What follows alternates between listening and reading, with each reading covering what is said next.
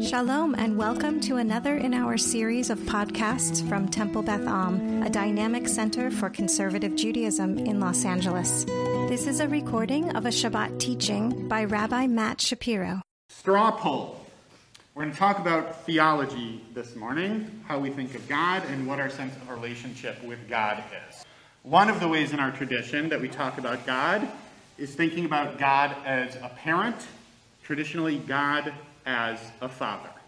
Raise your hand if that is a way of thinking about God, if that is a metaphor for God that is somewhat too very meaningful for you.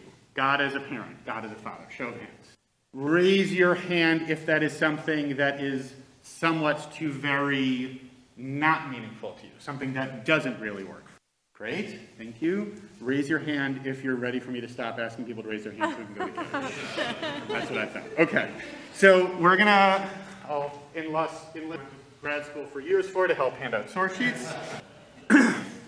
There's an interesting verse in the Parsha this week at the beginning of chapter 14 that gives us this concept, this, this idea of God very clearly. And so, what we're going to do this morning is we're going to dive into it a little bit, see what we can glean about this concept from these verses, and then try to refract it back inwards to see what that might do for us.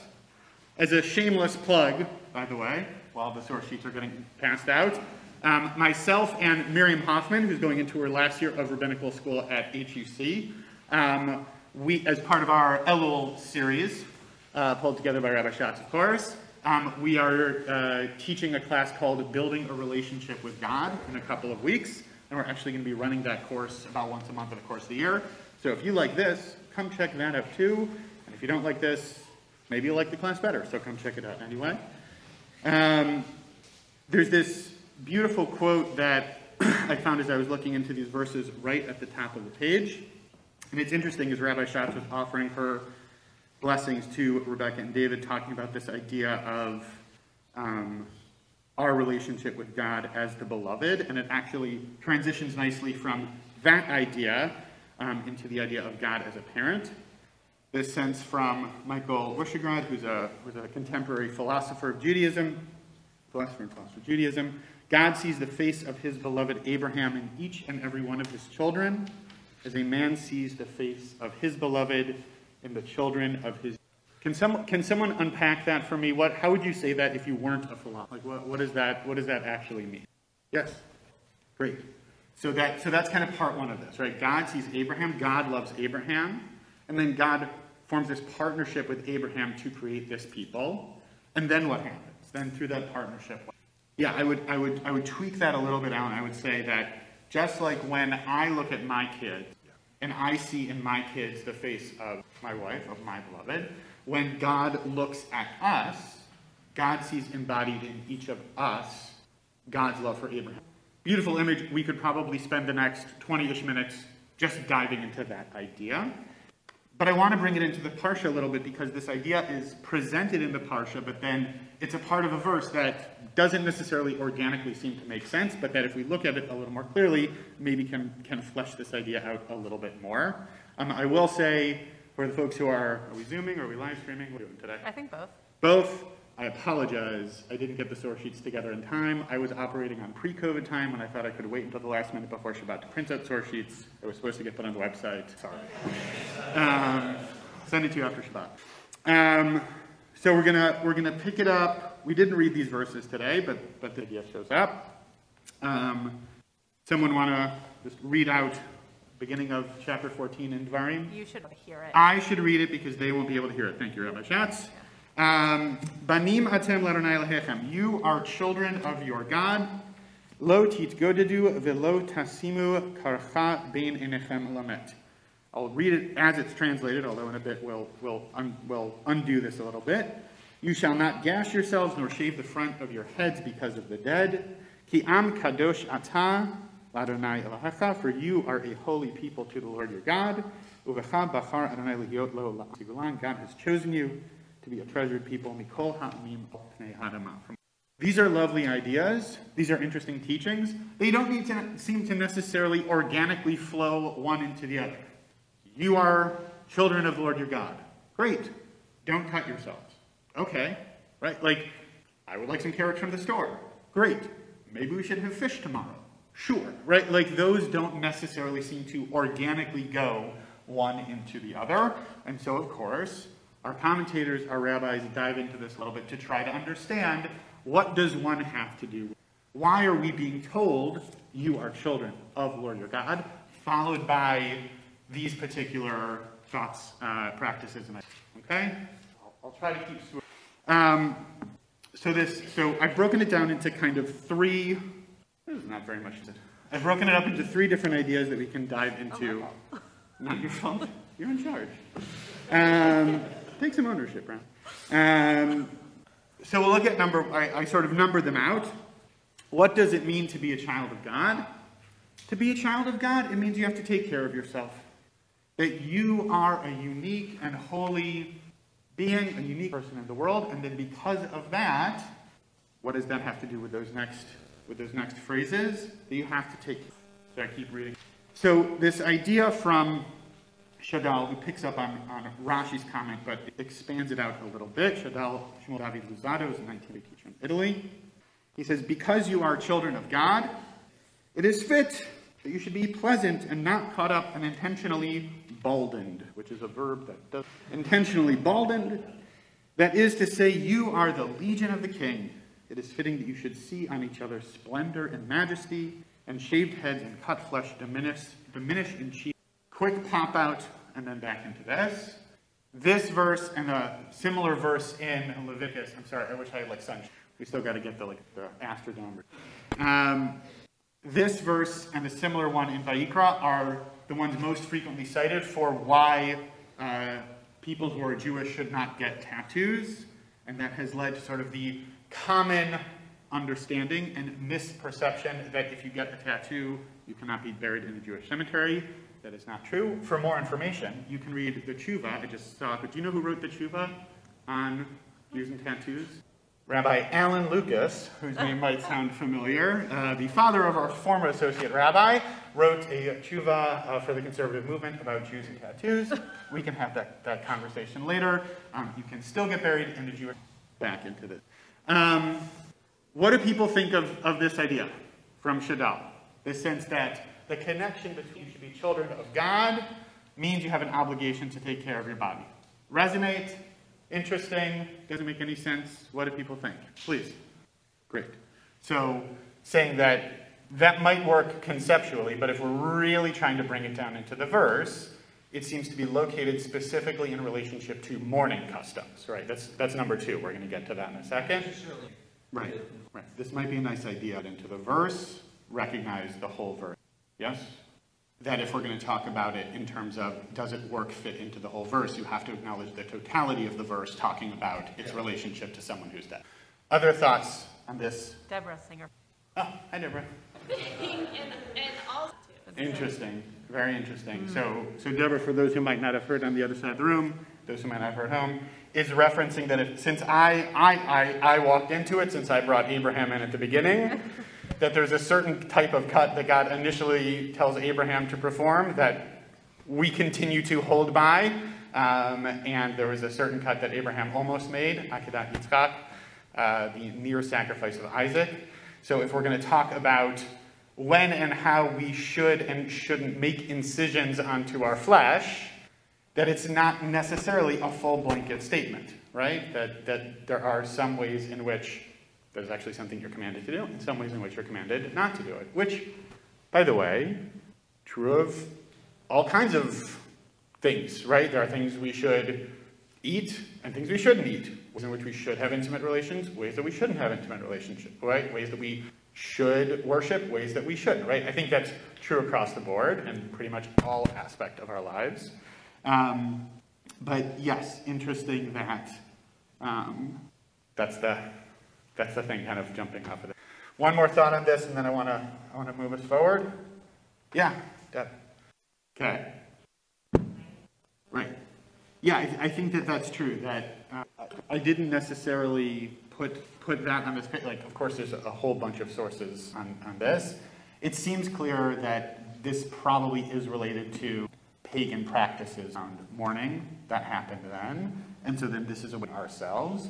This specific comment is talking about how not just should you not do what pagan people are doing, but it's also for how you should be of your body, right? But that, that's part of all. I'm going to use that, if it's okay. Thank you, uh, thank you, Warren through Deb. Appreciate you both.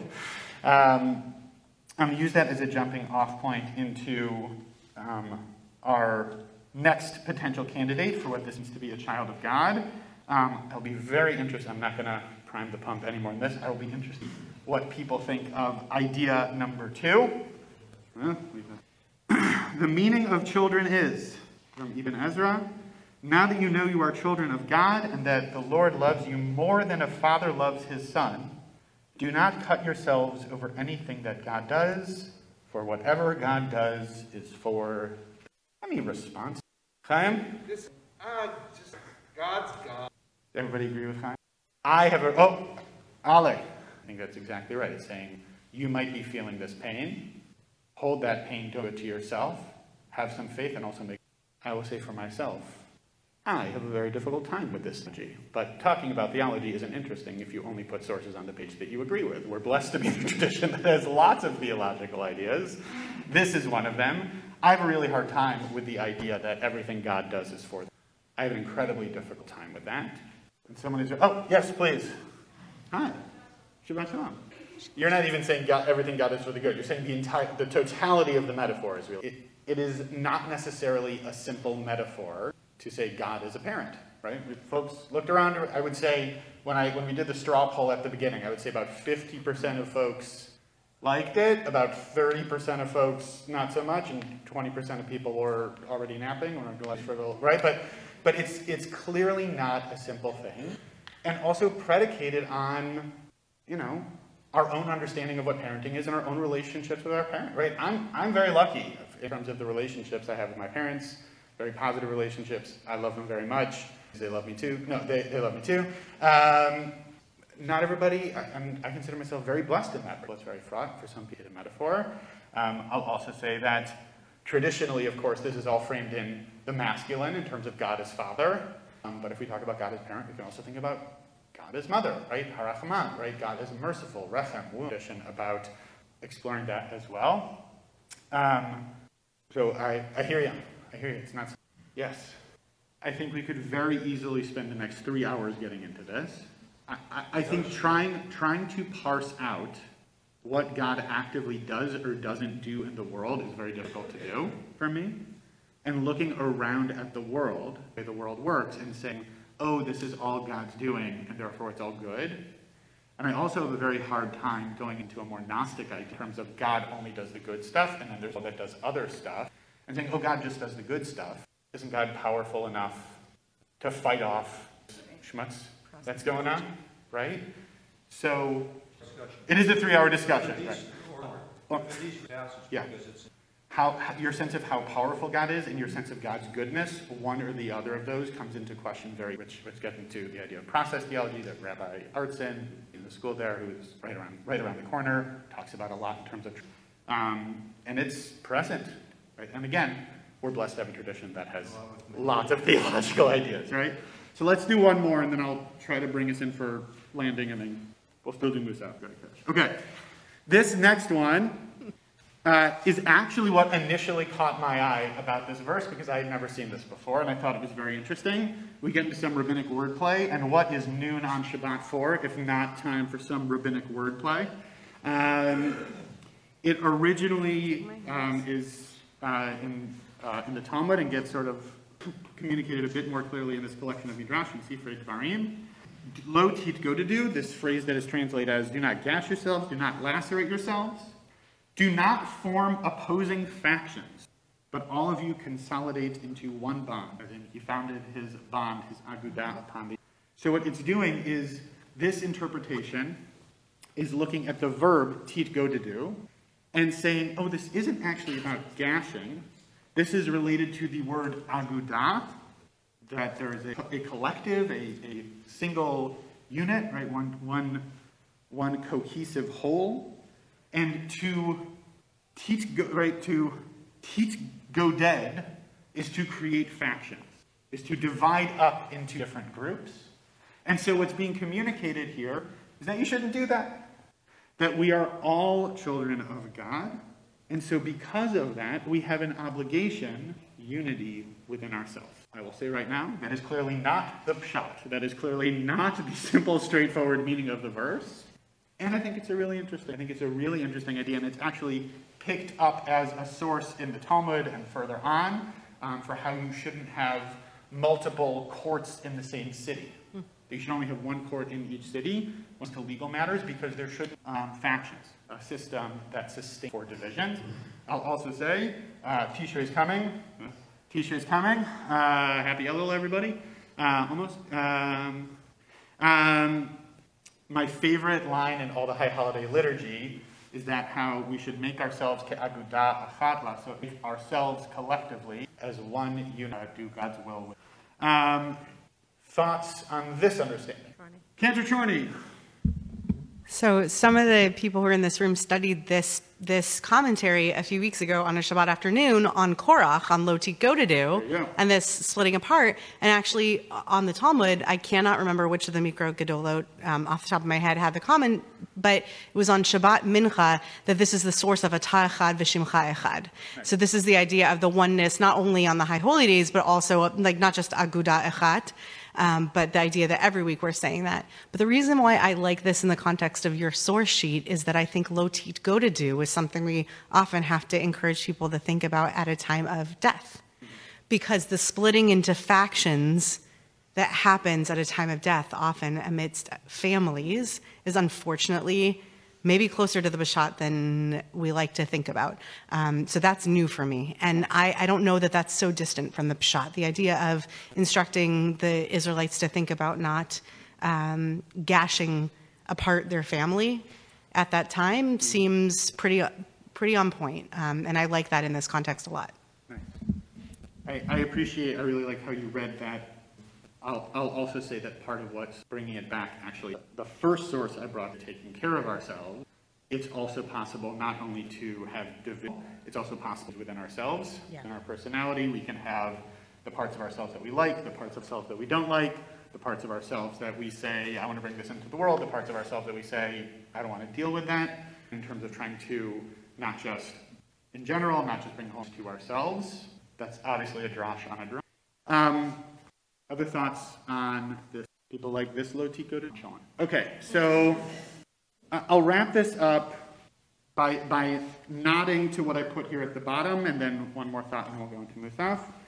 It's interesting to me as well that this first verse, which then goes into this second verse that talks about this idea of chosenness, that is its own complicated three hour at least conversation for where and how we see that today um, and this idea of being loved by God and being cared for as a parent loves a child, and yet at the same time being said, oh, but you're special and you're not like anybody else, that seems potentially challenging to reconcile.